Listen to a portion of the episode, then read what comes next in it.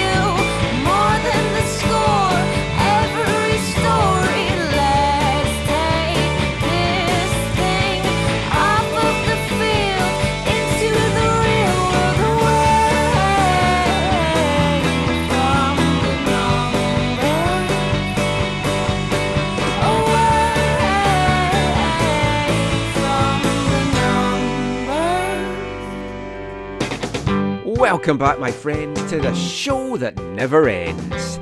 It's the latest episode of There's Still Time, the A F T N Soccer Show, broadcasting on C I T R Radio one oh one point nine F M. I'm Michael McCall, and Zach is not with us this week. He's away on his holly bags. So, we've got a great replacement, all the way back from Down Under. G'day, Cobber. It's Harjeet Johal. G'day, mate. How you going? I'm doing good. Thank you for giving up your sleep. I know you've you've struggled with a jet lag. Yeah, it's not been great. I think today's Wednesday, so that's good. Well, I mean, to be fair, I don't know what day of the week it is most weeks anyway. So, I mean, you, you've got a, an excuse. I've just got old age. But how how does it feel to be back in Canada, coming back to all the smoke? The hazy days. Are, are you missing Australia already? It's good to be back home to sleep in my own bed and smell that fresh, clean air outside. I finally got some groceries because I was out of biscuits. Uh, yeah, it's just nice to be back home and not having to do like a million things and running around from here to there and practices and training and press conferences and shuttle buses. And it's just nice to be situated and have like a nice, quiet routine starting up again. Well, we'll we'll talk about the Women's World Cup in this. We'll talk women's soccer. I've got an interview coming up with Ivan Mejia from Vancouver F C, and we'll talk a little bit Whitecaps at the end of the show as well. Before we get into any of that, I want to find out some more about Har's trip. Let's see if she can stay awake during the whole recording. I'm not sure that she can. We, we'd have had this out a couple of days ago, but she just yeah, keeps falling yeah. asleep for... How long did you sleep when you, you landed? You land you landed at nine forty-five. Yeah, and then I was just gonna sleep until like midday, and I slept till four, so that wasn't great. Wow, I mean your, your body obviously had, needed it. I had two naps yesterday, and then this morning I was awake at five for no reason. Oh, and then no. I went back to bed till like eleven. So.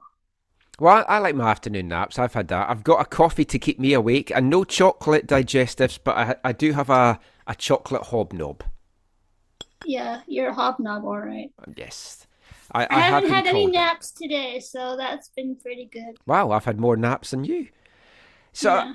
I mean, we, we chatted when you were on the, the last time from down in Australia. I was about... also very tired on that occasion. You were, yeah. Because it was, what, three a.m.? Yeah. Yeah. three a.m. Eternal, great song by Scottish band K L F. Check that out. Sure. I, I'd asked if you'd had any Tim Tams, if you'd thrown any shrimps on the bar, but you hadn't. Have you had a Tim Tam while you were down there? No, they have them at all the supermarkets and grocery stores, but we have them here, so I'm not. Yeah, uh, they are very good, and I mean they're they're they're not chocolate digestive level. I had the white, they had the white Twix chocolate bar, which I quite enjoyed. Oh, I think we had that here as a special edition.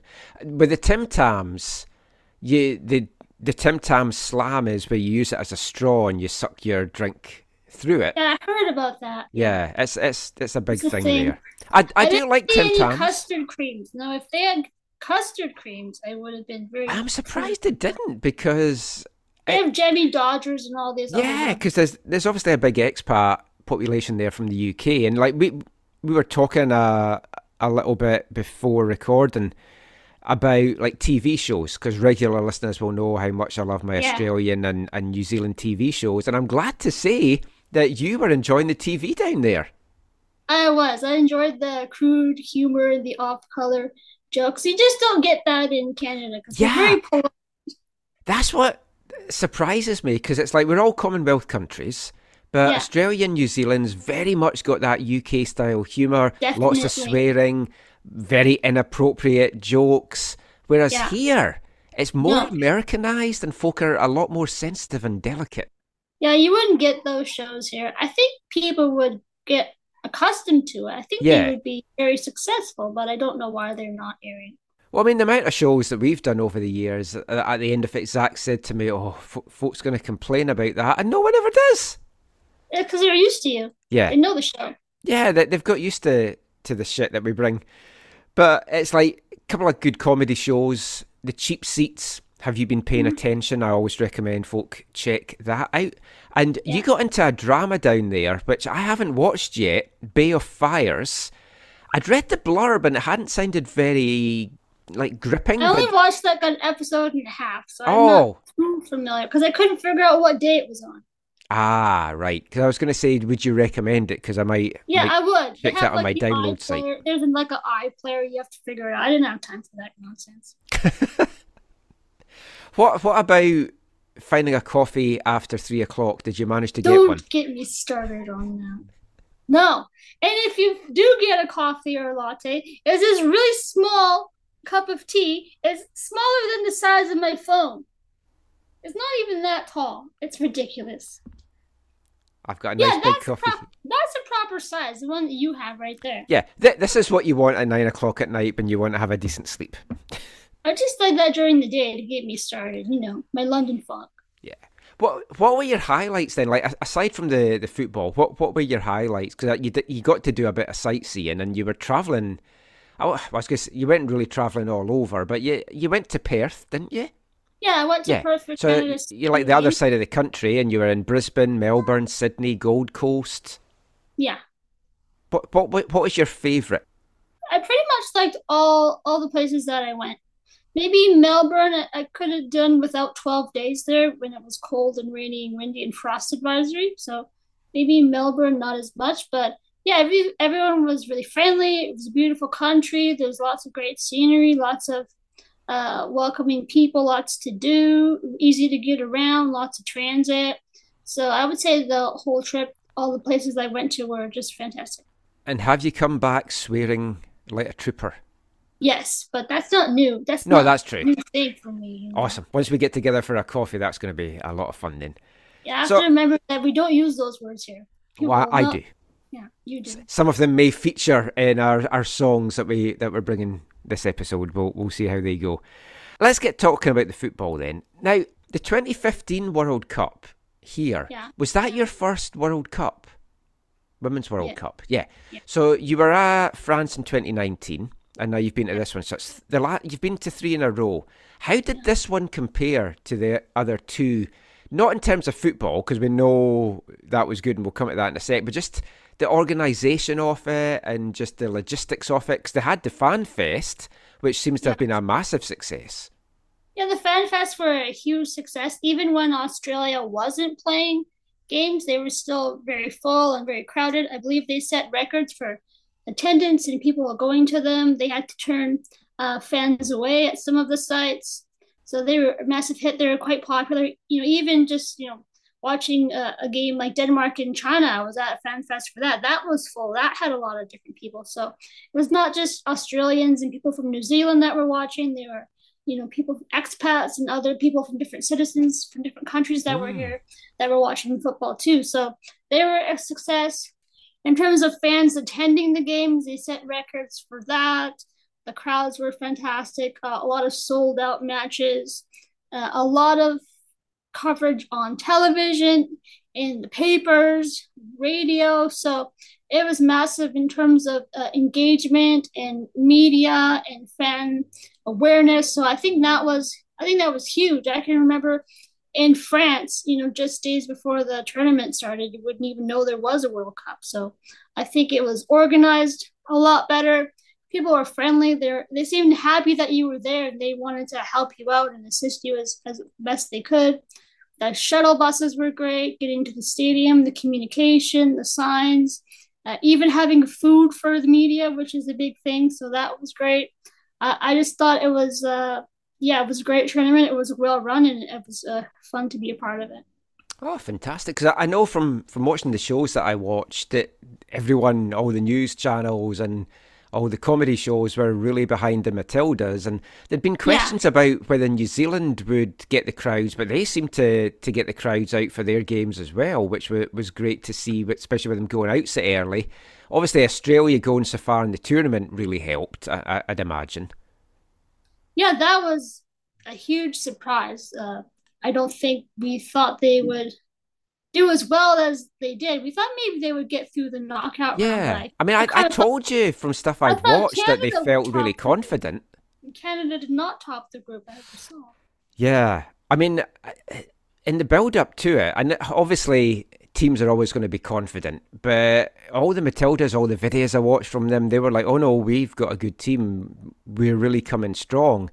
And I think if we talk about the football side now, Zach and me have talked about this in the show, but from from me that hasn't watched loads of women's football over the years, aside from obviously the U B C and League One games that I commentate on and just Canada, the big tournaments, it felt noticeably better quality football, but also the gap between these top teams and the up-and-coming teams has reduced. In Canada's case, scarily so. Yeah, Canada's getting passed by. Teams aren't catching up to Canada. They're passing by them, and they're they're getting more momentum. And you know, they have leagues where their players can go and play mm-hmm. at home. We, we don't have that yet in Canada. So the world's definitely catching up and moving past Canada. We saw uh, a lot of teams that uh, they were a surprise, yes, but they showed that they can compete and they can get results on the big stage against some of these tier one teams that didn't have great tournaments, like Germany and Canada, Brazil. So it's really great for women's football to have these teams competing. I know there are some question marks as they went to thirty-two teams. Mm-hmm. Would we see lopsided scores? Would we see teams getting demolished? And, you know, we saw a few scores that were a little bit lopsided, but nothing like a fifteen oh or ten oh or no. nothing like that. But then you've you've got the winners got hammered in their first game, and then they regrouped yeah. and they, they come back and, and they win it as well. But you've had like the rise of Colombia, who were an absolute joy to watch. Did, did you get to any of the Colombian games? Because the atmosphere no. in the stadium looked amazing. It did. Unfortunately, I was not at any ah. Colombian games. I was at the Jamaica and Brazil game, and that was a, a, an interesting one to to watch because Brazil needed to score. They needed to win to advance, and they did not. Yes, that was a very interesting last few minutes and stoppage time of that one as well, as they were kind of throwing everything at them. And I think just... to start, uh, four out of the six that I started with went to zero zero after regulations. Oh. A lot of zero zero games. The Harkers. Basically. And Morocco as well, like doing it for African football and the Arabic yep. world as well. They had and... big ratings at home for their games too. They had a lot of viewers. Because I know over in the U K, like in England, the, the Lionesses really captured everyone's imagination there. Even though I felt they they didn't play good football for most of the tournament. I no, think they were no, really scrappy and really lucky to even get to the final. You look at their side of the bracket, they had a much easier oh, path yeah. to the final. You look at what Sweden had to go through, and unfortunately they came up short against Spain, but that New Zealand side of the bracket was a, a lot tougher than I think what England had to do. And so going up against Spain, you know, they really hadn't played a lot of tough teams to get there. They played Australia, but by then, Australia was just knackered. Australia was just done for by then. I, I mean, I, I will say, people know I'm not a big fan of the English national teams, but they did give me some of my favourite moments of the tournament. Lauren James's stamp, I had a lot of joy out of yeah, that. Yeah, yeah. And Mary Earps. I was going to say Mary Earps in the in the final as well after the penalty save. There's a T-shirt you can buy now. There's a site called The Art of Football, and they yeah. brought a T-shirt out of that with her screaming with "F off." I think Alicia Chapman had the best. Uh, oh yes, soundbite of the tournament. Yes, that that that's definitely the soundbite of the tournament winner from from Alicia. Fantastic stuff. Right, let, let's get to to the final. The atmosphere seemed great, and obviously there's a lot of expats there. It definitely felt there was a lot more folk there cheering on England than the, than, than Spain. Oh yeah, definitely. There was tons of English fans. The Lionesses fans were everywhere. They went over to Manly Beach during the day leading up to the game. You could walk around Sydney, and they were just they were everywhere. I would say it went uh, England fans, U S A fans, and then Spain fans for the final. There were some Spanish fans, but not a lot. I, I don't know if they thought their team would get that far, and then you have to realize the flights and the tickets. But the England fan, the Lionesses fans, they always come through very strong. And you know, they had some interesting some interesting chants they had uh, during the pregame. You can't really they didn't really use those after the game. But the the stadium, yeah, it was a lot a lot of Lionesses fans. There were pockets of Spanish fans, but majority was English supporters, and you could really hear them during the anthem and during the start of the game. So the, the crowd and the atmosphere was electric. Another thing that England gave me as one of my favourite things from the tournament was the tears at the end of the game. I mean, it's oh, yeah. always nice to see England players crying. I mean, they should bring out an I P A, Lionesses Tears. I'd buy a case of it. Yeah, you could start brewery. You could I might, I might, I might even just do that. But I think Spain were worthy winners on the day. They, oh, they played yeah, the yeah. nicer football, and again, England had struggled to get through. That the shootout that they had against Nigeria, Nigeria looked so nervous for their first couple of shooters that if yeah. it hadn't been that, I'm not sure England would have even got through that game. And That's then Australia self-destructed defensively and basically handed the. The, the match to England, but Spain were so worthy of that. And the young keeper, Catacall. Yeah. Oh, what a revelation she was from the knockout stage almost. She was fantastic. She was one of my favourite players in it.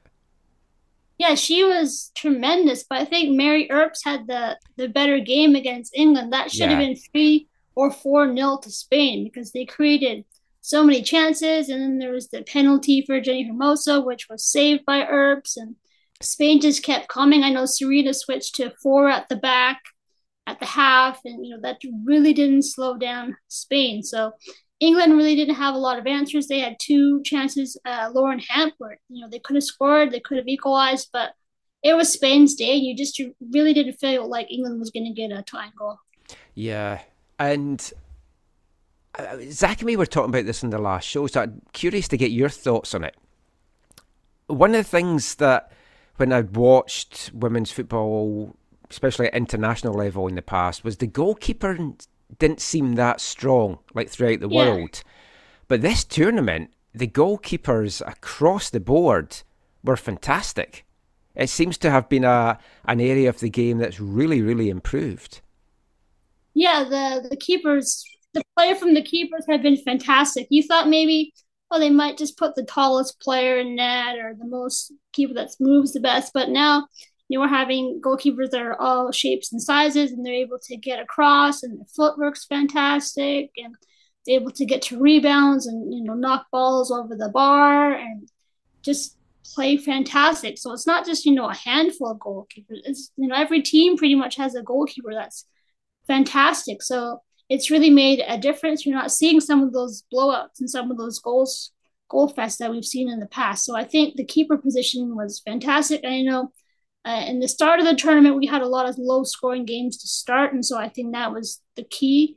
Uh, I think Sweden's goalie was the best goalie of the tournament. She really put on a show against the Americans, and I would have given her goalkeeper of the tournament. Obviously, I did not have a vote. You, you should. It should always be your vote. It should, yeah. yeah. It should, yeah. Definitely. I mean, what I'm going to do now, I'm going to, to bring us this episode's wavelength way earlier than I usually do, because we're we're talking about the Women's World Cup, and I've got another song about women's football that I, I'm going to bring you, because the Lionesses didn't win the World Cup, but oh, of course, of course. Did you know, Har, that a Scottish woman has won the World Cup, Women's World Cup? Oh. Although technically it was before it was really branded the Women's World Cup. It was nineteen eighty-four, but it was still basically the, the World Cup. Yeah, I wasn't then, alive then, man. I don't know. Oh, were you not? No. Oh, jeez. Ah, showing my age again.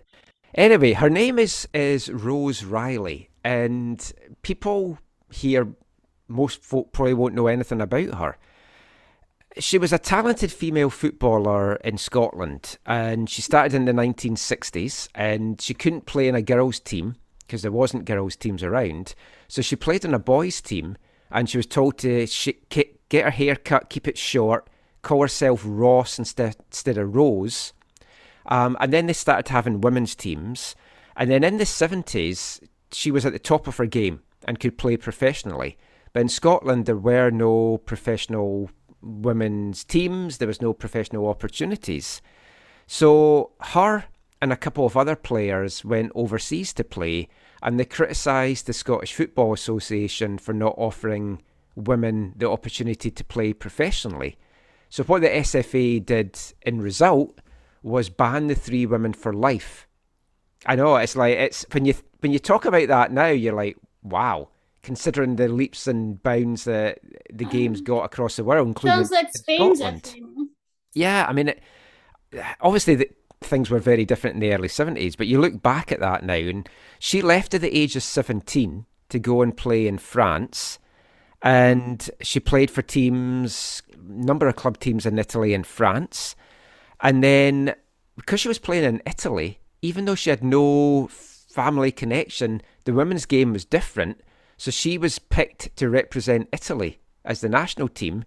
And she won the Serie A Golden Boot twice, in nineteen seventy-eight and nineteen eighty-one. She scored forty-three and forty-five goals over those seasons.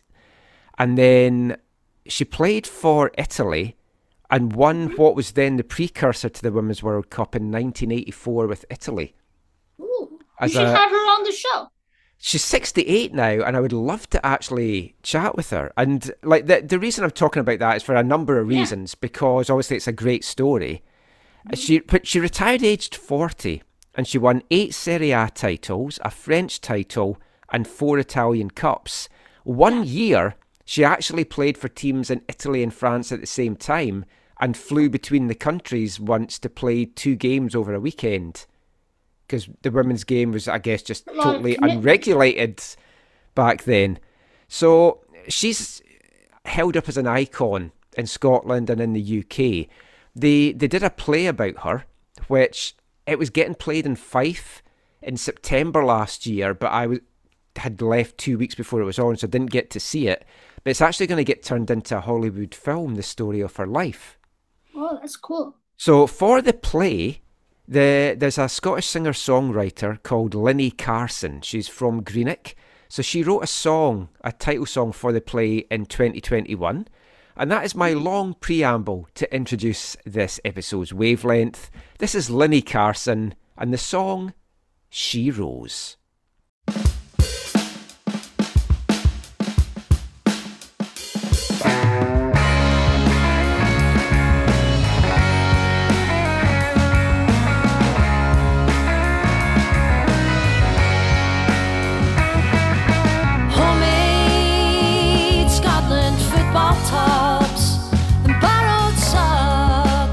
Play the England game up again.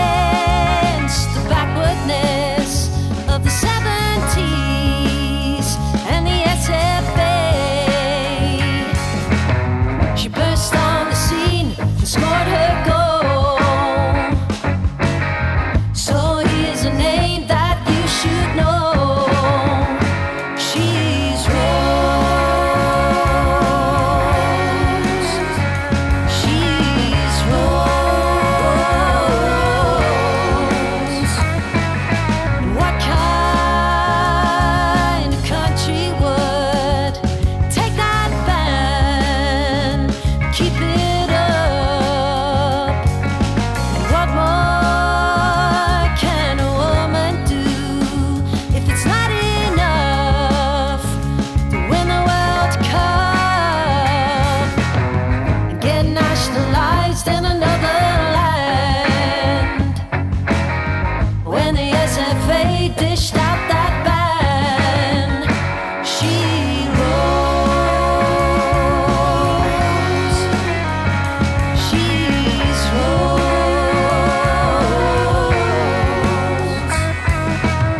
rose. I went from Rose to Ross with John Roy. Celtic, if she was a boy,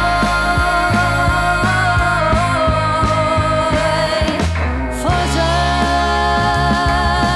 Rosa to Italy, your story goes. Learning the lingo, you played your way to a shiro.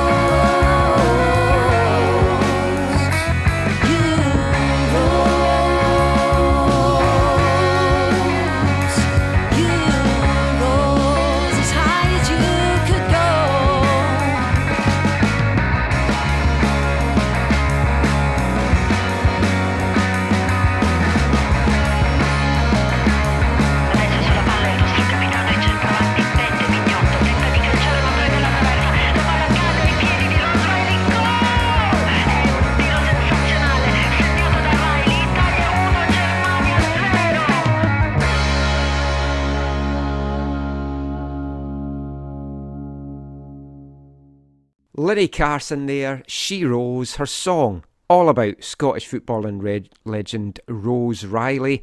If you don't know her story, go check it on Wikipedia. There's lots of things written about it. As I say, there's going to be a film as well. She is an absolute inspiration to the women's game, and it's just so sad how things turned out in, in Scotland for her, but it didn't turn out bad for her in the end, because she, she lifted a, a World Cup. The only Scottish player to lift a World Cup on the male or the female side. So it's another four years her now to the next World Cup, and it's not been set yet who's going to host it, but I know America and Mexico are in the mix. Yeah, there's four bids that are currently being thought of. Um, U S A, Mexico, as you mentioned, and then I believe there's a joint bid between Germany, the Netherlands, and Belgium, and another bid, uh, South Africa, and Brazil is the fourth bid, so those are the bids. I think it's in the spring, maybe in May next year, so we'll know then who's going to host the World Cup. The U S and Mexico bid is currently the favourite, so we'll see. Yeah, I kind of, I'd, I'd like it not to be them, because I think for the growth of the game, it's better if it maybe goes to Brazil, South Africa, something like that, especially South Africa, to help grow no. the, the game there. It's too it, cold. I don't want to go there in the wintertime. All right, I was, I was going to say, what would be your preference? Uh, somewhere hot. Not going there in the wintertime again. I, I, you know, because of the World Cup in Qatar and watching it in the winter, and I really enjoyed it, it felt weird watching a World Cup again in the summer. Although for it you, was, it was the winter. It was very weird. Why are kids in school? It's July. Oh, it's it's backwards down here. Okay. Yeah. But you also got a chance to go to the FIFA Congress thing that was on. Yeah, I went to the FIFA convention. Convention, that was it. Friday. Uh, just one day. One day was enough. I did not go on Saturday. But I got to speak to uh, Bev Pressman. I ran into yeah. Coach Bev, so I had a nice chit-chat with I know, her. Because you were like, oh, I don't usually get to speak to her. And I keep telling you, come along to League One games and she's there watching. You'll get to chat to her all the time. On the record, though? Yeah, I've spoken to her. Had her on, on the, the show. Record. On the record, yeah. Mm-hmm. Maybe, we'll see. And I don't get any calls from Canada Soccer. No, you don't. No, you don't. But I mean, what, what were they talking about at the, the convention? Was it just about the growth of the women's game? Uh, yeah, they were just giving themselves a pat on the back. I went for the morning uh, one on Friday, and I did not know Gianni Infantino was going to speak. That was a, a, quite a surprise. And uh, oh, he, I mean, he, he took credit for four, everything. His four daughters opening the doors. I almost fell off my chair. I couldn't believe that. Um, yeah. It, it, it always amuses me that guys, if they've got a daughter, their view on women's sport and everything completely changes. Well, he has four of them, so yeah. he's got a lot of views. Uh, that was not that was not spoken very well. So he gave himself a pat on the back for going to thirty-two teams. Uh, I was there to see kind of the coaches and see what you know Emma Hayes and, and Jill Ellis had to say. Uh, Carm spoke. Uh, Karina was on a panel, and Karina also hosted a panel, so I spoke to her. Oh, it was a nice picture you had with her. Oh, thank you. Yeah. I really like Karina. A lot of time for her. She's such a, a fantastic She's advocate a great for the person, game. And yeah. yeah. The, obviously, there's been a lot of controversy at this World Cup for a number of things. We'll talk about Canada in a sec, but the Nigerian yeah. women were, were having issues. Jamaican women were having issues off the pitch financially. Everyone knows about the whole Spanish Federation. They do now. Yeah. I mean, well, I say everybody knows. I didn't until you started tweeting stuff after the the final, and I was like, what? And then I went back and read about stuff that had been going on, and it's like, because when I saw your tweet that you'd asked one of the players, should the coach resign, I was like, oh man, why can why would you ask something like that after the happiest day of their life? And then I went back and read it and about why, and it's like, oh well, that does make sense.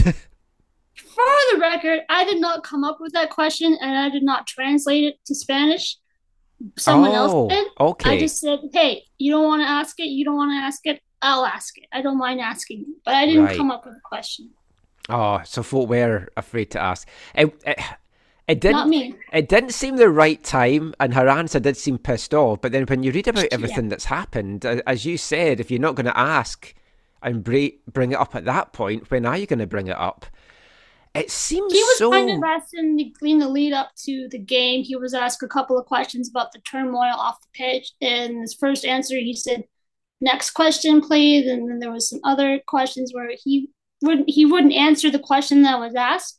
And I think they only took about two or three questions in English in the in the press conference leading up to the game. The rest was from the Spanish media, and you know they didn't really touch it on any of the difficult topics. As Spain progressed to the semifinals and then the finals, you knew that them being in the spotlight and with all the media there, there was no way to avoid these questions, and they were going to come up to the players and, and, and the coach, and it did in the lead up to the game, and it certainly did after the game, and in the in the days after, since we've seen what's come out as well. So the yeah. heat's still on, both all the whole federation. Yeah, I mean, with them winning it now though. And I'm genuinely asking this, I, and I, I don't know what you're going to say. I think I know what you'll say, but like, did they win it despite what Velda's done? Or has he kind of been proved a little right in his tactics and everything because they've now won the World Cup? I think it's a bit of a combination. Like, you, I guess you have to give him some credit, and him and his staff. Obviously, the players are the ones that play, and they put in the performance, yeah. and they have a lot of talent. But, you know, he does the lineups and tactics. Yeah, so. But I mean, that's the thing, because if a, if a team plays bad, the coach gets it in the neck. But if a team plays good, the players get the credit and the coach doesn't get the credit. Exactly. But some of the other stuff I read, like the girls had to keep their doors open till midnight or whatever. I mean, that's all weird because you don't know who's in that hotel. Never no. mind the Federation folk. You could have a, an absolute... like sex offender in the hotel that can just get into women's rooms because the doors aren't locked. So stuff like that is just baffling. Yeah, the whole federation's not looking good, and they're having a meeting on Friday. And so we'll see if the, the president, if he resigns, if the coach goes. Mm. I don't, I'm not sure because it depends on who has the support. Uh, the Spanish government can't really step in because it's separate from the federation. So we'll see. Plus, what FIFA they do. don't I think, like government yeah. stepping in. I'm pretty sure Vilda's father works in the Spanish F A, so there's connections there. All right. It's all intertangled and mingled. So well, I can't see how he stays on because they don't want him to be the coach. Yeah, they put all this heat and pressure on them, all of them, and they have qualifiers for the Olympics starting in September. They play against Sweden in the Nations League. So. Oh, and all eyes on them now. Happen soon. Yeah, well, I mean, talking of Olympic qualifiers, it's like, what now for Canada? And the answer is Jamaica, off yeah. their own accord, home and away, September twenty-second in Jamaica. Toronto four days later. Winner takes the final spot for CONCACAF in next year's Olympics in Paris. And like on paper, before this tournament, you thought, ah, Canada should get through this quite comfortably. I looked at the last two meetings. February twenty twenty, Canada beat Jamaica nine nil. July last year, three nil, Canada beat Jamaica. But now, Jamaica look a whole different animal, although maybe not one that is scoring tons of goals. That said, Canada is also not looking like a team that is scoring lots of goals. Um, it's just a couple of nil-nils written all over this. Jamaica, do you know how many goals Jamaica allowed at the World Cup? No. One? Ooh.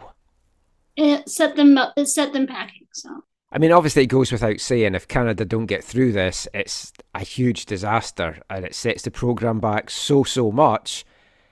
Are they in danger, though, of not getting through this? Does does the oh, fact it's yeah, two yeah. legs help them? I don't know. I, I don't know if it helps them, but yeah, they're certainly under pressure. They're certainly not going to be easy. You're not going to have a cakewalk against Jamaica the way that they're playing and the way that they have momentum. Also, you look at that Toronto game. It's sold out. Is it going to be Canadian supporters or how many uh, Jamaican Well, that's true, because when the men's teams played there, there's been a big Jamaican turnout. I think we're going to have to see if Canada can go back to their ways where they have a really strong defense and, and solid goalkeeping, and then they get those one or two goals they need to progress, because you know, we didn't see that against Ireland or uh, Australia. Ireland had a really great start to the game against Canada. They scored an own goal, which helped Canada, but, you know, Canada didn't start well in their last two games. Australia just took it to them. So I think it'll be low-scoring games for sure. So it'll come down to who can get those one or two goals in that series. But Canada's got to play a lot better, and they've got to come into camp focused and ready to go to the Olympics. And they gotta, they've got to put what happened at the World Cup behind them. They can't... Yeah. be fixated on any of that. And when I talked to Bev, I asked her, you know, is Christine going to play in these qualifiers? Is Sophie Schmidt, is she going to be able to come back, or is she going to stay retired? So, you know, Bev hasn't had a chance to talk to Christine or, or Sophie yet. Uh, I believe she flew home to Canada on Sunday. So are those two players going to be a part of it? And what's that kind of look going to look like for Canada as they look to get to the Olympics? Well, I, I noticed Sinclair played for Portland and started the game at the weekend, but she came off midway through the first half, which I didn't check to see if it was an injury or if it was just they were resting her. Or I have no idea. I don't know what day that was or what time it was. But, I mean, the pressure's on Canada. And two years ago, if you said, oh, they might struggle to get through this and be at the Olympics, you'd think it was crazy talk. And that just shows you how much the rest of the world's kind of caught up to us now. Yeah, even not only Canada, but even the Americans. And they've qualified, so mm. we'll see what Canada can do. Uh, I, we did see in the statement that came out that Canada will be playing yes. in the windows in the fall, so that was a nice surprise. So that was uh, a great news. Um, well, you see, we'll you say Canada, it was a nice we'll surprise, but it's been arranged for a while, apparently. And yeah. I mean, think you want that news out there. Yeah, I mean, let's get into that statement. Uh, the Canadian Soccer Players Association, which we should stress is one of three unions that cover mm. Canadian players. Four, really, if you include the M L S P A as well, because they cover yeah, Canadians definitely. And M L S. You've got the Professional Footballers one that covers the C P L players. The men have their own union. And then the women have the Canadian Soccer Players Association. There's and, also the Philadelphia union, too. Hey! And it's like it's Union City Blues, favourite song of mine from Blondie. And this statement that came out today, Hart. The bag of words, a lot of words. It was really frustrating because it's like a month has passed, or more than a month, since the previous statement where the women yeah. were saying, oh, we had to choose between World Cup compensation or playing games in the windows. Uh, where we're not going to be having games in these windows and stuff like that. Now they've backtracked and said, oh, our words were taken wrongly, which is bullshit because there's only one way you could have taken their original statement. And the media pounced on that. And the media love to play on this outrage against the C S A, rightly, because Canada Soccer have treated the players terribly. But you cannot issue a statement like that and then take a month to correct it when it's big, big things that you are correcting. And I, yeah. I don't think the women come across well in this. I don't know who wrote the statement or, or oh, who advised yeah. them or why you waited a month or how you mix up those two things, but it certainly doesn't help. It does feel like... Now, th- this uh, I'm not saying that this is what happened, I will stress. This is my supposition as somebody from a union background. I was a union rep for fifteen years. My last year in Scotland before moving over, I worked for that union. So I know how unions work. We had a good union. I did a lot of union work. There's ways to negotiate. And as soon as you go public, you have to be factually accurate. Or you can hope that the media will pick up what you say because that's what people will remember. And then it's like when newspapers publish a, an article and then they correct it a couple of days later. Folk don't remember the correction. They just remember the initial thing. So yeah. people are going to remember this initial statement and not the statement they made today. So I don't know if this was deliberate or not. Very interesting to me, though, that Rick Westhead hasn't touched this statement today, hasn't tweeted anything about it, hasn't written an article about it, because... Maybe he's on holiday. Maybe, but it, it goes against the narrative that he's trying to paint. It's just my thought on it. But I, I think... all the players, male, female, club, international, they need to get together under the one umbrella. They need There's to too have, many statements. Yeah. There's too many back and forths. They need to have single representation, I feel. Or even if you be... don't want to do that, you have club and country. So you've got two representation. But the men and women have to work together, and the, the domestic players want to work it together. It looks like there's less working together that's going on. Yeah. Everyone's got their own self-interest, and obviously you've still got this horrible C S B deal that's hanging around, and until that maybe gets sorted out, I don't see how anything's going to change. But the picture isn't as bleak as the women painted it out to be, which then makes you wonder, is it as bleak as the men painted it out to be with their statement? And then just to finish this part, talking about the men, are they going to be looking for a new head coach? Because no. at the time of recording this, John Herdman no. is the front runner for the T F C. No, that's a bunch of crap. It's going to be Herdman with Robbo as his assistant. No, it's not going to be either of them. You really think he's going to leave to go coach that train wreck in Ontario? Come on, people. I, I think we've chatted about this, and we both feel there's maybe a little bit of leverage there on John's part. Of, it's his form. Get the yeah. leverage, get better contract, get better resources, get another Phil Neville on staff. Come on. Like, he wants more from the C S A for the team, and he needs to get more. He needs more resources. He needs so better let's support. Plant this story. Let's put this out there. Yeah. Because it's like, oh, if you want to keep me, then I, I need this, or I'm going to go to a club team. Yeah. Now, the danger with that is they call his bluff and go, fine, on you go. And then, will he be happy at T F C? Will he be in charge at Short T F C term. till twenty twenty-six? No. Is he going to give away the chance to lead a country to a home World Cup? It's it's a strange story, and it does feel that Herdman's representatives... Because it, it's interesting, the Athletics article said it's not Herdman that approached T F C, it was his representatives.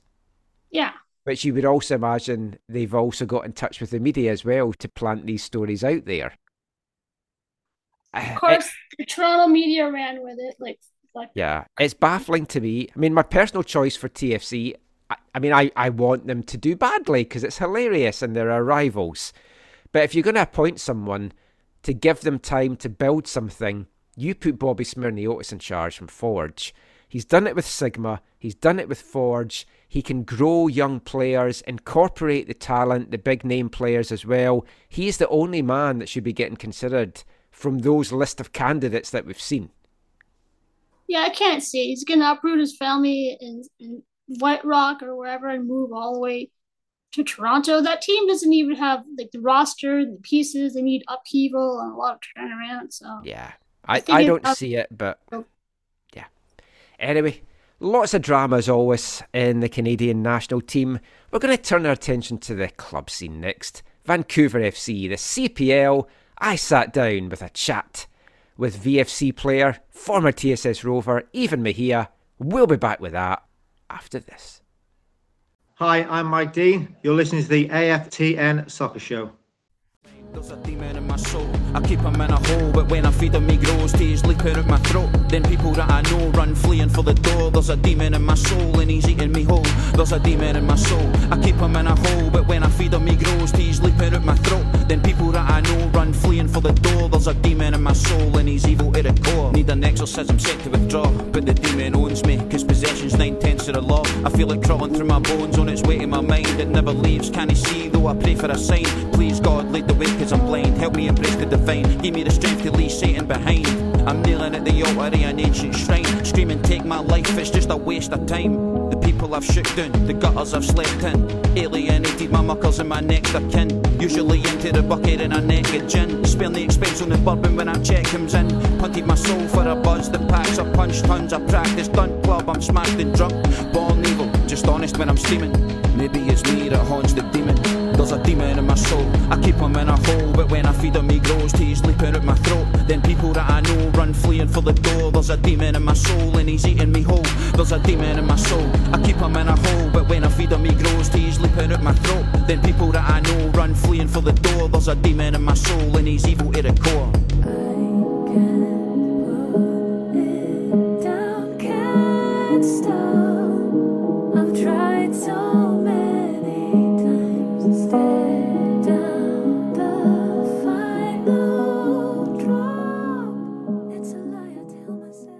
Welcome back to the A F T N Soccer Show on C I T R Radio one oh one point nine F M. And kicking off this part, it's our Artist of the Month here at A F T N for the month of August.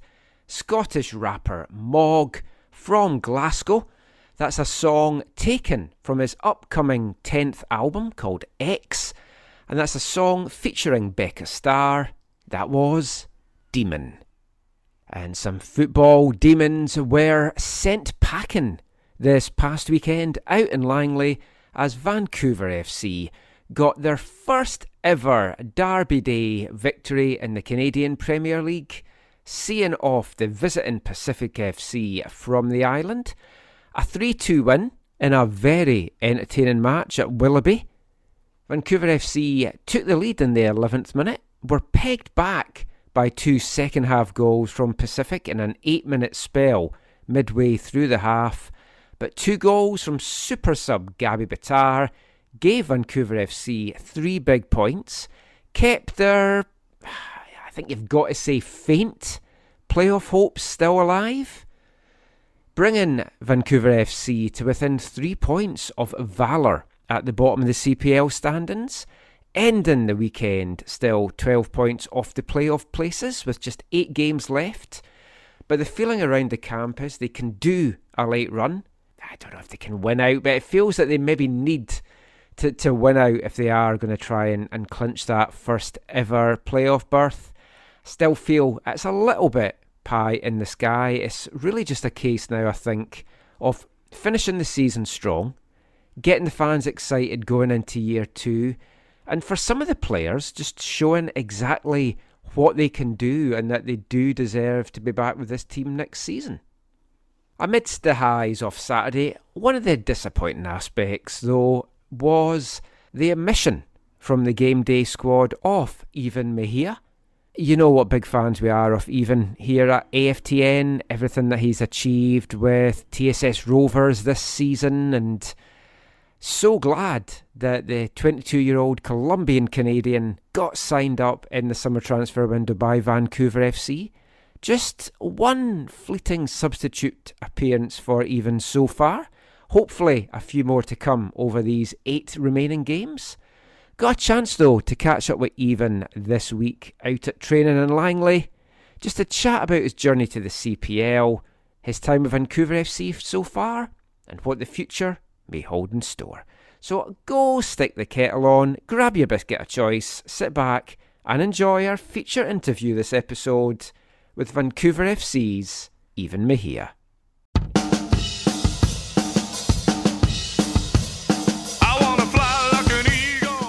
First of all, Ivan, nice to have you on the podcast. Even though I've known you now for a few years, I think this is the first time that we've actually chatted on the, the podcast. So, yeah. How are you enjoying life in the the C P L, Vancouver F C?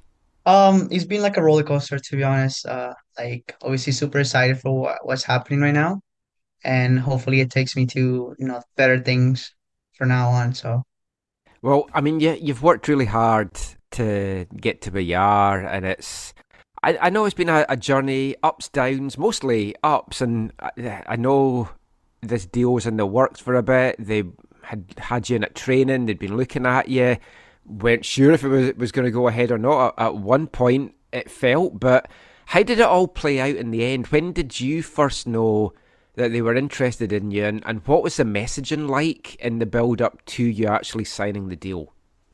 Yeah, so uh, they were interested in me, I mean, since the beginning. Uh, they kind of thought that I wasn't ready for it, and I honestly agree with them because I wasn't, and it kind of changed my mind and how I think about, like, you know, soccer in general.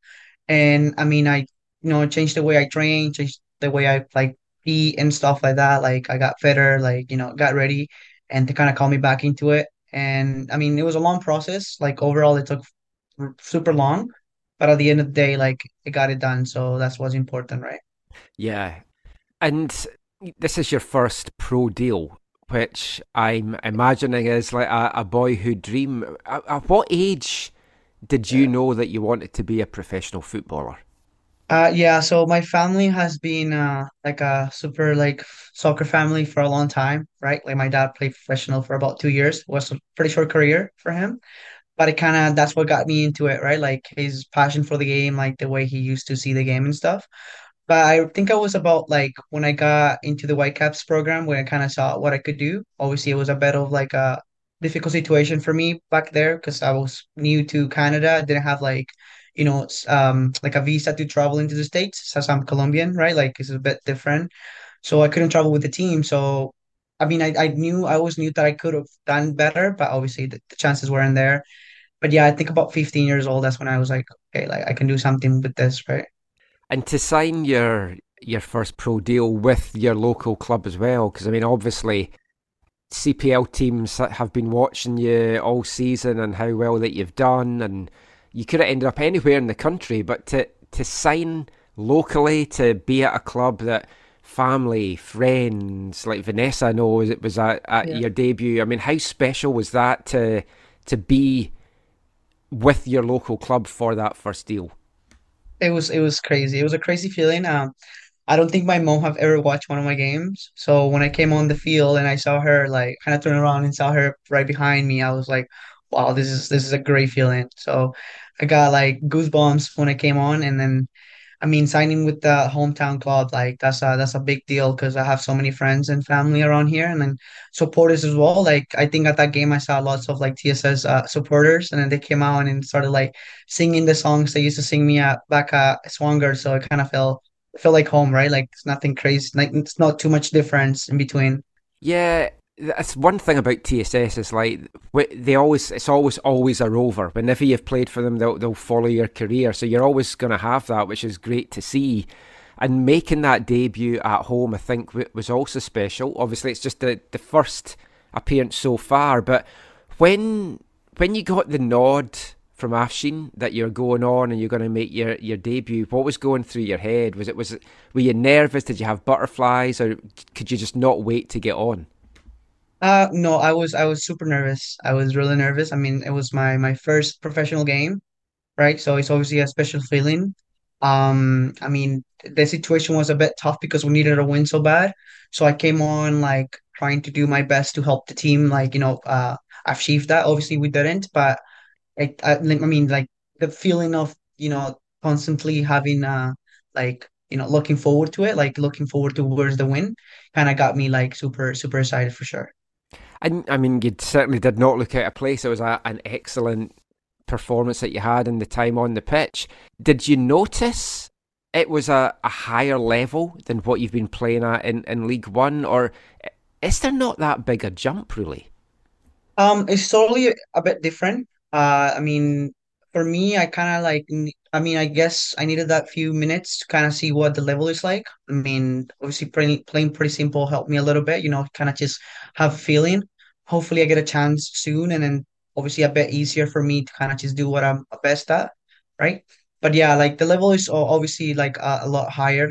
Um, it's not too big of a gap, but there's a bit, there's a, like players are more smart, and then they don't have, there's not much running. It's more like how intelligent you are to read the game, if that makes sense. Oh, no, totally. And uh, well, we'll come back a little bit at the end to to Vancouver F C and what lies in store for the season and stuff. But I want to kind of do a little bit of a chat just about, about your journey as well. So, I mean, you mentioned you, you're from Colombia. I think, was it fourteen you were when you, your family came over? Uh, yeah, I came here when I was, yeah, fourteen, fourteen. So, I mean, what what prompted them to come over? Was it just they wanted a better life, and why Canada? Um, yeah, so we had a bit of a tough situation back home uh, with family and stuff. Like, uh, there was a lot of like uh, gang and stuff involved into it, and like my family obviously thought that coming out, like leaving the country, will be best for for me, because uh, it was a bit of a tough situation that I was at. Um and yeah, like uh, my aunt was already here when I when we arrived to Canada, oh. so it kind of helped us to see, okay, like family, like they're in a place that they they know is safe and is like enjoyable to be at. So we kind of just follow it, like give it a try, and then we liked it, so we just stayed here. And I I know uh you were playing with Deportivo Cali, which is obviously a, a very well known club in Colombia, and Colombia is just such a passionate footballing country. What was yeah. what was it like playing football as a youth there? It's totally different. It's a different level. Um, I mean, soccer there is like the main sport. Like you, you don't see guys like playing basketball or like hockey and all that. Not saying that there's something wrong with that, but you know, it's yeah. just soccer. Like they're so interested into it. Like everywhere you go, you should see kids playing around with the the, with the football, right? Like, which is is is crazy. Uh, the level is a lot higher there. Like everybody, you can find a million Ivans over there, even better, like, which is that crazy, right? Like, um, yeah, I mean, it's just the opportunities, right? Like it's super tough to make it over there. So coming out, out here, I didn't think I was going to do as good as I did, but obviously it worked out. So, yeah, I, I think whenever you see like South American players come over, no matter what age, whether it's youth or whatever, there does seem to be that more technical ability. It seems to be focused on a, a, a much earlier age than I think it is over here. Yeah, for sure, for sure. That's something you learn when you are like eleven, twelve year olds. Like that's, if you want to be in a high, like academy level, like you have to have that from like super young age. Yeah, because like being from Scotland, that's something that we've lacked, and it's like we don't focus on that until folk are, are too old, and all they want to do is be at the big clubs, and they, they don't kind of get that grounding. But then you came over here, so you had that technical ability. It would yeah. help you stand out. How did how did the whole Whitecaps thing come about? Because I know you were with Mountain United. So did they see you playing there, and when when did they show an interest in you? Um, so when I first started playing here, when I came to Canada, I actually took a break for one year. Like, right. obviously I didn't have any friends. Like I didn't have like, I couldn't speak the language. So I couldn't like, you know, see like, oh, like, you know, there's a game here or there. Like I didn't know what was going on. So I kind of was a bit shy as well. Like, you know, it's a bit tough to come in from, from a different country as well. Yeah. Um, and then, uh, at school, like I was just, obviously I had Colombian friends, cause that's the only friends I was, I was, you know, trying to communicate with. And we will go to the gym, and then we'll just do like games at the gym. And then like, obviously people will like super impressed, like, oh, like this guy is really good. And they come up to me and talk to me, but I couldn't understand anything. uh, somehow one guy actually invited me out to one of his training sessions. And this was for like a, a goal team. It's called South Burnaby. Oh yeah. A, yeah. Yeah. It's like a goal team. And I was there for about like three, four months, and I was just playing games, and I was scoring goals. Like I was doing really well, but obviously because I was used to the level back home, like it was super easy for me. Well, not super easy, but like, you know, it was, it was, yeah. uh, I was just comfortable, right? Like I was, I knew what I was doing, and yeah, I, I pretty much went through every level. Uh, and then three, four months later, like there was a B D M S coach, Burnaby district coach, uh, for Metro. He was watching one of our games, uh, and then he enjoyed what he saw, and then he started asking me if I can play for him as a permit player. Eventually moved out there, and the same thing happened with Mountain. Like they come out, they watch the games, and then they looked at me, and then so on. And the same thing happened with Whitecaps again. So it was a bit of a situation. I, I actually made it through all the levels in just one year. So it was pretty interesting. Oh, fantastic. Because I, I yeah. remember you signing with the, was it just one year you had with the Whitecaps? Uh, no, I was uh, I was a month for three months and I was like a training player for Whitecaps. Uh, they didn't have a spot for me ready. And then I think it was about two thousand sixteen, I will say. That's when they um, gave me a full position in the club, right? And yeah, I was there for about, well, without counting the training year, I was there for three years. Three fully, years? Like, oh, wow. Yeah, yeah. When you came here, did you speak English or did you have to learn English? No, I knew, here? I didn't, I had nothing. Like I had nothing on me. Oh, wow. I learned it all in uh, school, yeah. Oh, that's amazing. I, I can't imagine how difficult that, that must be, especially yeah. like coming over as a fourteen-year-old as well to, yeah, to try and do that. Pretty, it's crazy. It's great. I would just go home and be on like my phone talking to my friends back home, like telling them that I'm like no enjoying it here. Obviously, the life is different, but like, yeah. you know, you have to, you know, have friends and kind of socialize. But yeah, yeah. that was a bit tough. Let's move on a, a little bit then into to with T S S. Because you yep. you came to play for T S S, I think last year was the first year for, for League One.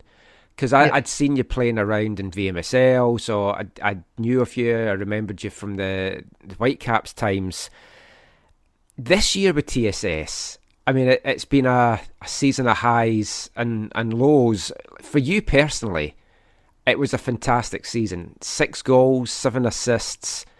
For me, I'm not just saying this because I'm talking to you, because I've said this to other people, I believe you were the League One Player of the Year, taking nothing away from Michael Henman, but oh, because yeah. the league don't count assists, and no one's, I'm the only one that's registered assists, yeah. I don't think yeah. anyone fully appreciated what you did in that league this year. I mean, did yeah. it feel that you were doing something special? I mean, yeah, like coming back from like last season, I knew there was some improvement that I needed to make, uh, not just like uh, as a player, but obviously as a person as well. And I think it really helped me see, like, you know, getting called up from Vancouver. Like, um, they were interested in me, but obviously they needed to see, they saw that I, I wasn't ready enough. That kind of like pushed me a little bit, and it kind of like got me more serious into it. And that's when I, I fully like let myself like, you know, just feel free. And I think that's what helped me like do as well as I did for this season. But, yeah. yeah. If we look at the other big high, obviously that Valor game will live in the memories of everyone that was there for a long, yeah. long time. What was that like? Do you still get like goosebumps thinking back to that night? Yeah, I mean, so nice. I just go on my phone and I don't know where. I was just like, oh, let's look back into that into that night, right? And it was it was a crazy feeling. Like I think before the game, I was everybody was just like so nervous. I mean, in a good way, because obviously playing a professional team, like. It, it means a lot, and then we don't want to obviously embarrass ourselves, kind of like what that's what we were thinking. Like obviously we gotta go in and, and give it all, and everybody on that team gave it all, and that's what helped us, like you know, th- do as good as we did. For sure. Yeah, I mean, I've watched I've watched those goals back countless times as well, yeah. and like your goal, I, I was having a discussion a few weeks ago with someone about this. Is that exactly what you meant to do, or did you slightly mishit it? Because I think it was what you meant to do, but the guy was like, no, no, I think he mishit it. So yeah, the ground the ground was a bit wet. Um, I would say that's, I meant to, obviously I didn't mean to put it at that place, but yeah. I did shoot it towards like, you know, hard on to the corner, and obviously worked out. Like I had this conversation with a friend of my friends, and I did think there was a deflection on it. Uh, there was no deflection on it, no. just to make it clear. The guy didn't touch the ball, so yeah. Fantastic. And I mean, it was such a crucial goal coming when it did. At what stage of that game did you feel, oh, we can do this? I think when we scored the first goal, um, it was it was such a good feeling. And then we kind of like, like, wow, guys, like we, we got this, you know, like everybody just got together. And then if you see the way we were playing, like we were playing just so comfortable, like we knew what we were doing, like it wasn't nothing new to us. Obviously, it's a, it's a different feeling from obviously playing League One to playing a professional team. Like, there's a huge step. And if you're not ready for it, like, it's obviously going to go wrong. Um, but, yeah, like, she's having having the the support out there. I think that really helped us a lot. Like, I think it would have been a very difficult uh, situation if we went there to Valor instead. I don't think it would have been the same. But yeah, yeah the support, like, just felt crazy. So when we scored the first goal, and then we just saw everybody screaming, like, going crazy, which is like, which is used out all that energy, and then we just got back into it, right? And like that game, and then the Pacific game, by the end of that, had that given you a big boost to your own personal confidence of, look, I can go and compete with these guys, I can be at this level? For sure, for sure. Yeah, I mean, you do it once, and then you know you can you can be at that level, and you can do it again, right? So, yeah, for sure. I I won't dwell on this too much because it still hurts, but that game in Victoria, I just I still can't believe that happened. Yeah, I mean, we we were. I mean, it's a tough situation. We obviously know how Pacific plays and how good they are. Um, we obviously believe we could have won that game if it wasn't for that penalty. Because I always see it wasn't a penalty, and then even uh, even now, like, the player and the referee now agrees with it, so it's kind of like, oh, like, come on, like, we could have had a chance, right, to ah. play against, obviously, Whitecaps. That would have been an interesting game as well. I know, and it's like, who knows, you could maybe... Exactly. Yeah, yeah I mean, it, it, Victoria was not a, a good place, because um, if we go to the end of the season, the Highlanders game... Yeah. That's another thing. I just can't believe that that happened. And we won't do oh. too much on that, but I mean, that still gives me nightmares thinking about it. Just from commentating point of view, I don't know, what was it like as a player on the pitch? I mean, we, uh, at that Victoria game, we kind of just knew, uh, we just needed to win that game. So, so we can be back into the Canadian Championship, right? And having that to, to lose like last minute, like two, we gave two goals away in like about thirty seconds. Kind of just, just hurts a lot, yeah. So big, big. But I, those are the things, I guess. They always say it makes you as a player, it makes you as a person. I'd rather not have that to help make me yeah. as a person and player, but I mean, it, it is what it is. But now you're with Vancouver F C, so obviously you're signed to the end of the season, and you don't have to tell me the personal discussions that you've had, but I would imagine they've gone, we just want to see what you can do at this level for, for the rest of the year. What do you feel you need to work on still in your game to, to stick at this level now? I think I just need to used to get uh sorry I need to get used to the pace of the game. Mm. Um, just just you know having the opportunity that they give me when they give me minutes, like kind of just come into the game like prepare, you know, like uh and that's kind of what I did for the first game. Obviously that was my debut, and then kind of just get that over with, and then now we just move on to you know being myself, being the person I am, and then hopefully help the team. You know, uh, do better, right? And it was a big win uh, the weekend, first win in a derby uh, against Pacific, which, considering what they did to T S S, must have felt sweet. But it's it, it's going to be tough for the team to make the playoffs. But the belief seems to be there amongst the squad that you can still do this. Yes, yes. Well, I mean, we we know the coach, like, his heart is into it, and then he puts all the players into it as well. So we we're going to give it all for. for the club, right? What is Afshin like as a manager? Because from, from the minute I first spoke to him last year when he, he was announced, the passion and the enthusiasm just shines through. As a player, having him behind you and encouraging you, what's it been like for you? Uh, I've always said this to everyone who asks me this type of questions. I, I look up to him. Uh, not just as a coach, but as a person as well. Like, everything he's bringing to the club, like, it's just it's just such a, like, important guy into it. And, like, obviously, I wouldn't rather have, like, obviously, this is my first pro debut, and um, he gave me a chance. He saw what I could do. So it's a special feeling for me to have him as my coach, and then for him to give me the chance, right? Fantastic. Th- that's pretty much it. I'll get you to do a bumper for our show. Before I get you to say this, I... I've been, I, I saw your video when you say you had arrived and you were introducing yourself. So I've been butchering your name for the last two years on commentary, haven't I? Yeah. Yeah. I mean, everyone, ha- everyone has though. Like, uh, this is, this is a few issues that came when I first came to, uh, to Canada. Uh, obviously I couldn't speak English, so people just changed my name, and I couldn't, like, oh, you say it this way instead, right? So I just stayed with it, and I'm just like, you know what, like, just leave it, like, just leave it. How do you say your name? Ivan, Ivan Mejia.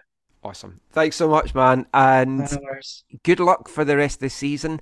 I don't know how much I'll get out to see you because I'm commentating up at U B C, but I'll definitely be watching and wishing you all the very best. You so deserve it. And yeah, I hope the rest of the year goes fantastic for you. Thank you. Thank you so much.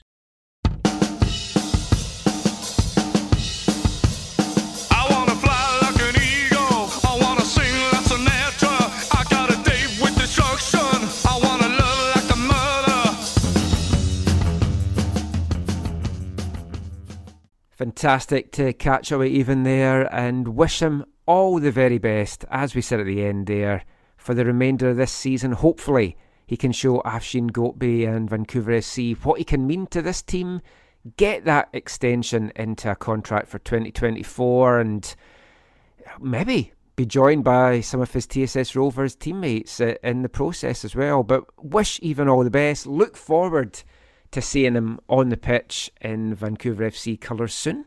It is going to be a tall order though for Vancouver F C to make the, the playoffs this year. As I mentioned, still sitting eighth in the standings, twelve points off the playoff spots. That loss for Pacific though has cost them a little bit, cost them first place in the C P L. Cavalry have now leapfrogged into top spot. They were my tips, remember, a few weeks back to win the regular season. They now lead the way on thirty-three points, Pacific on thirty-two, Atletica Ottawa in a fantastic run of form just now, up to third on thirty-one, Forge on thirty-one, Halifax on twenty-nine. They fill the top five places just now. They are the playoff contenders. York, three points further back on twenty-six, Valor at twenty, Vancouver F C at seventeen, look a little bit cut adrift. Going to be an exciting run into the end of the season. We'll have you covered all the way here on the A F T N Soccer Show.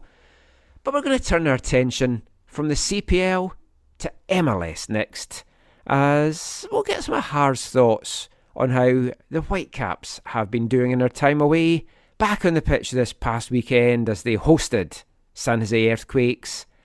Didn't go the way anyone had hoped for. And we'll be back chatting about that after this. Hello everybody, my name is Ivan Mejia and you're listening to the A F T N Show.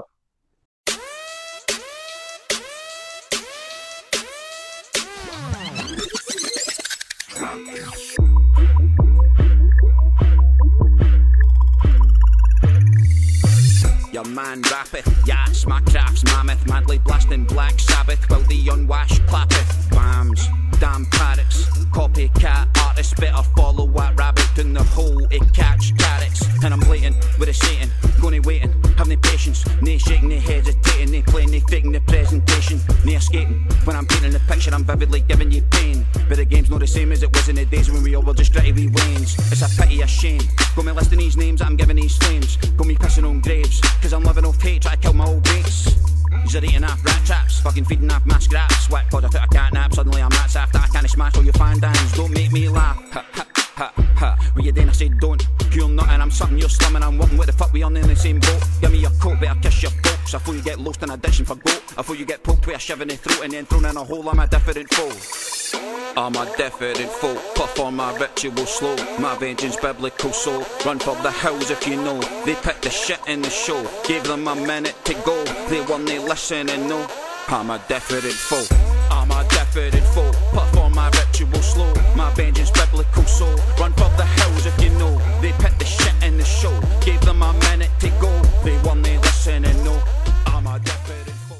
Welcome back to the A F T N Soccer Show on C I T R Radio, and kicking off this part, it's another song from our Artist of the Month for August here at A F T N from Glasgow, Scotland. It's the rapper Mog with a song from his new album, his tenth album, X, coming out later this month. That was Different Foe. And the, the last month, Har, while you've been away, the Whitecaps have been playing Different Foes. You've missed two fantastic games against Mexican opposition. That's it. It was great. It was, I, I really enjoyed the League's Cup. I hope it's expanded and there's more games next year, because they were back on the pitch this weekend, playing a more familiar foe. Yeah. Back to the bread and butter of M L S. Now, when I last spoke to you, you hadn't even had a chance to watch the game yet. I take it you still haven't. No, and I okay. won't. Well, we won't talk too much about the game. I saw they lost one nil and Vanny's yes. still getting yellow cards, so that's all I need to know. That was pretty much it.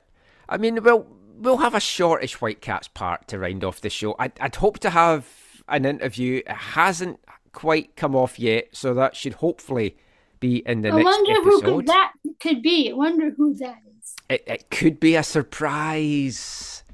Or folk can probably guess who it might be with.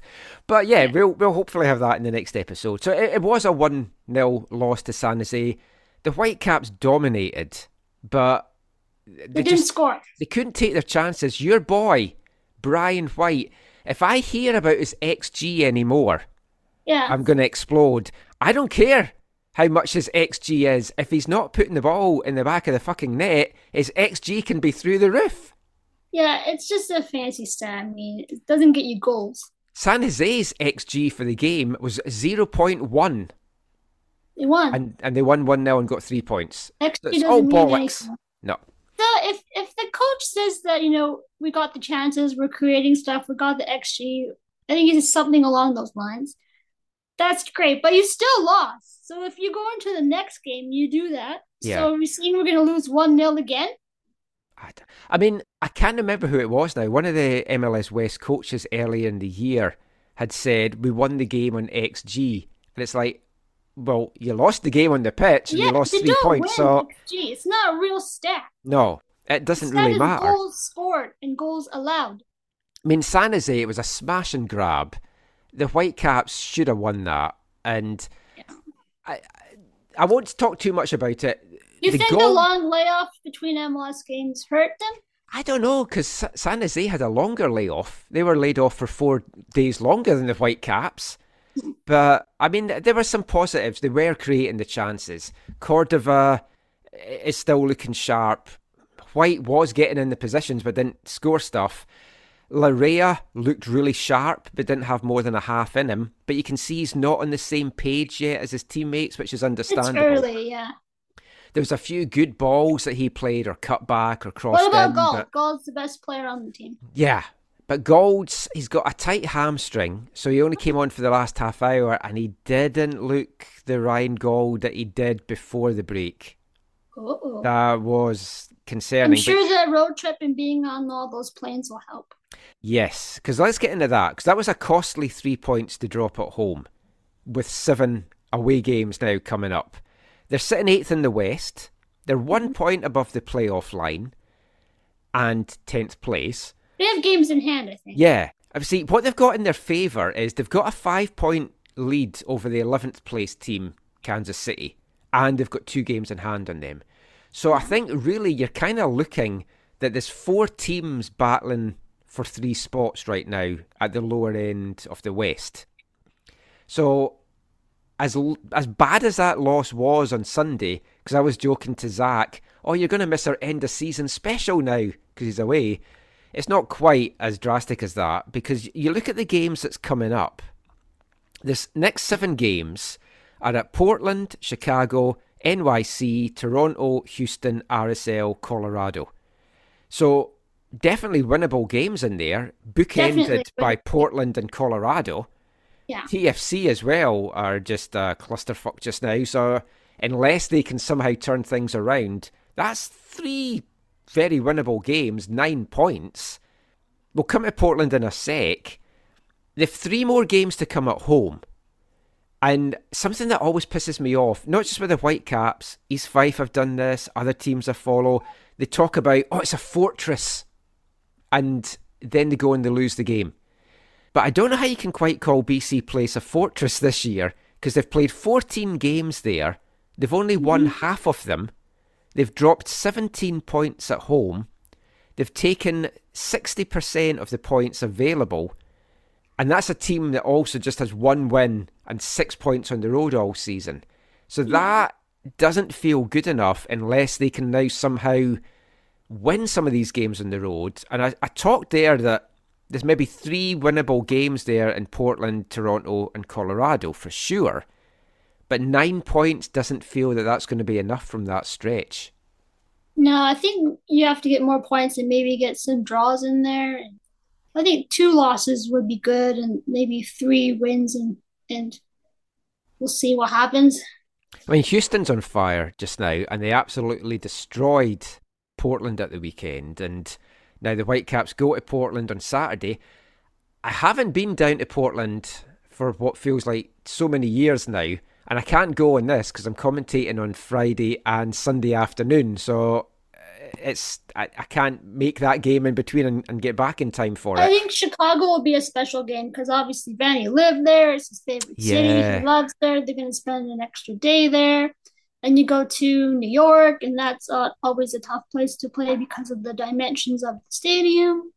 And I think if they can get a win in Portland and then go into that Chicago-New York run and have that momentum, I think that would be very key. But we don't really know what kind of Portland team we're going to see on Saturday. Well, that's the thing, because obviously Savarese went, which it's a shock and it's not a shock. They have been playing terrible.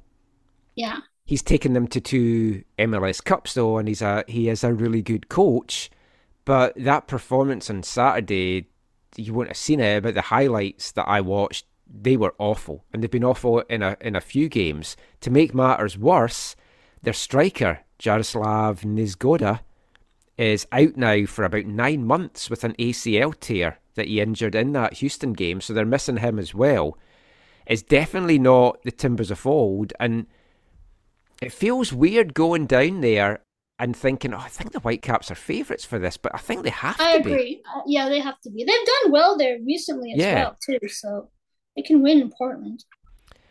Is there any concern with the wildfire smoke down in Oregon? I don't think so, and I hope not, because I'm going down for a couple of weeks next month as well. So I'm, there is a, a couple of wildfires in the interior, but it's down the I five quite a bit, so I don't think it'll get into Portland. So I think that should be okay.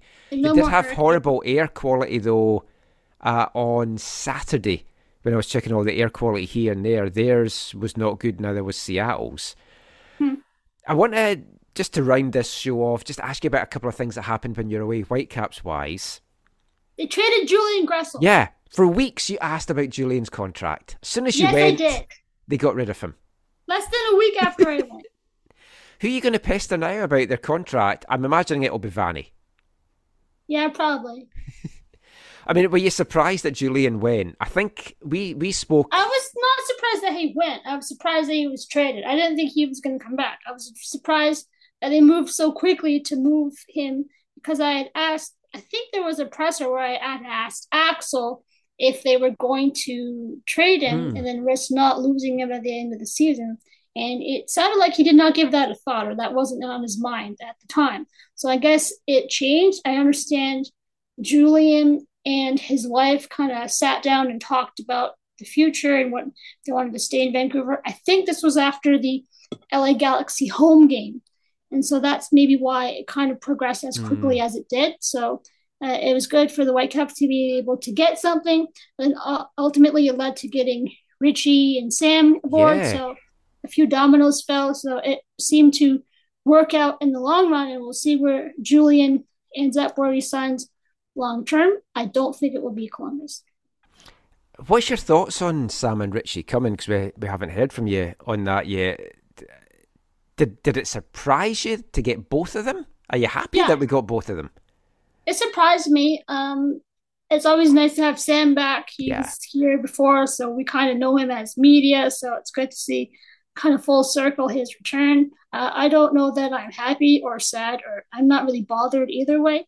Um, so we'll see how they fit in and what uh, where they play on the pitch and how their fitness is and what they can contribute down the stretch, how they do on this seven-game road trip. And I'm curious to see how this – how this works for Luis Martins and, and Javane Brown and what their playing time looks like, and are they going to go into a reserve role, and what happens to players, because you cannot play everyone at the same time. Yeah, I mean, Vanny has kind of said with the games coming thick and fast, he feels he's going to have to use the whole squad, but it's yeah. there's a difference between using the squad and keeping that squad happy, which is now what he has to, to balance. Just to round this off then, how do you see the season going? When we spoke the last time, I said I could see them making a push for top four. It would be tough, but I could see them getting there. You completely dismissed that. You got a bit of flack from some folk for, for that as well. But they're now yeah. sitting eighth with eleven games to go. I mean, it's they still could get to the top four because they're five points off fourth with two games in hand. But they'd no. have to go on a hell of a run. I will double and triple down my statement from earlier, where I will reiterate there is no chance they are getting forced one. Zero chance. There's uh, chances between one percent and one hundred percent. Theirs is below. It's zero. Zero percent chance they're getting fourth spot. Fourth place teams, you got, if you want to get up to fourth spot, you've got to win three in a row. You've got to win four in a row. You cannot go win, draw, loss, win, draw, tie, win, win, win. You have to keep winning. So like four wins, then I might be convinced. Losing to San Jose does not convince me. I think they'll be in a big fight to get sixth, seventh, or eight spot, but uh, oh, fourth spot pinned on the no bulletin chance. board. No chance for fourth spot. Put that in the locker room. Har says no chance. Do you see them being in the playoffs? Yes. Do you see them being top seven and avoiding the wild card game? That's to be determined. Do you think my ten bucks? Because you won't probably know about this. I put ten bucks on the Whitecaps to win the M L S Cup at eighty-one to one. I stand to make eight hundred ten dollars. That's Caitlin's Christmas. Yeah, there'll be no pres- Christmas in the McCall household this year. It's going to be like a Christmas carol. Yeah. I okay. would put, I would put, I don't know. I, no, I don't think that's, a, no. Well, I Miami, that no Miami's the third favourites to win it, and they're bottom of the East, languishing way out of the playoff places. Yeah, but Messi hasn't done anything in M L S yet, has he? No. No. Nothing. Oh, did you see somebody had a sign at the, well, you won't have seen this. Someone had a sign at the Whitecaps game and it said M L S stats, I Messi, G. I seen it. Yeah, yeah G A zero, Tiber, eighteen. I thought it was goals against whilst on the pitch. I didn't think it was goals and assists. No, I don't know. But I'm surprised that it didn't get confiscated by security. No, it's a positive thing. It's just saying that Tybert's better than Messi. The I Canadian Messi. I don't know. That's maybe pushing it. Anyway, enough. I'll let you get to bed. I think it's me that's having the, the tiredness rambles now. You Thank you nap. for uh, yeah, and I've got a coffee. I am actually quite awake now, which is not good at nine fifty-two at night. Thank you for joining us. I will hopefully Bye. see you soon. I don't know exactly when, but where can folk find your stuff online? On the internet. Oh, you always say that. I'll plug you then. Hard Journalist on Twitter. equalizer soccer dot com. Oh, do you know that they're riddled with chlamydia? I do know that. And, and which it, team which team went and cuddled them before the World Cup? Probably England. Canada. Oh, so are, are, are you saying... No, I won't go there. No, I'm not saying that. I do not want to get cancelled. And for anybody, obviously, for anybody listening to the podcast, that's everyone. No one's watching this. Just Google what animals are riddled with chlamydia if you don't know. And uh, I am not responsible I, for your search engine history. Can I give a shout out before I go? Of course you can. I'd like to give out a shout out to Jake Nowinski for his tremendous play this year. How fantastic it's been.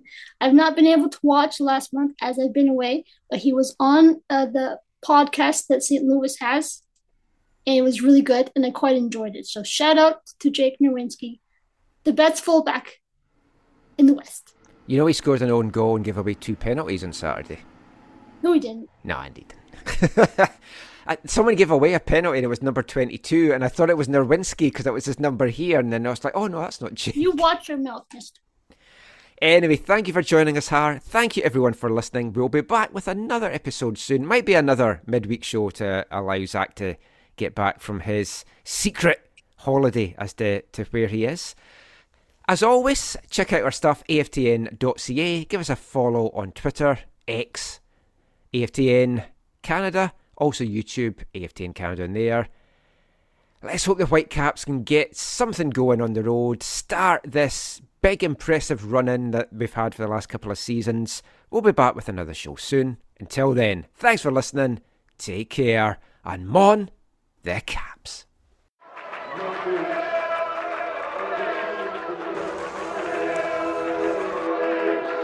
Going to your first match is an experience you never forget. The atmosphere of what's going on around the pitch looks beautiful, and you always look and go, wow, I'd love to play here one day. If you get the bug, it's going to stay with you for life.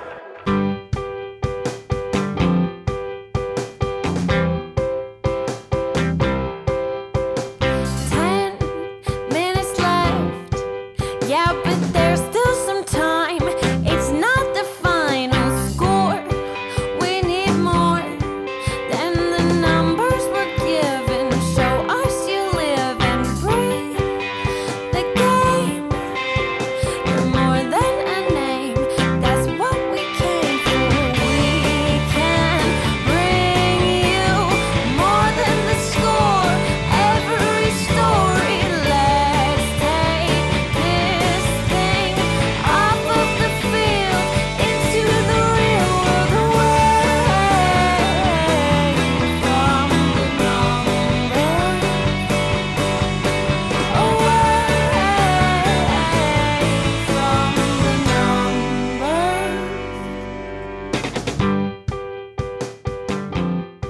the numbers. It's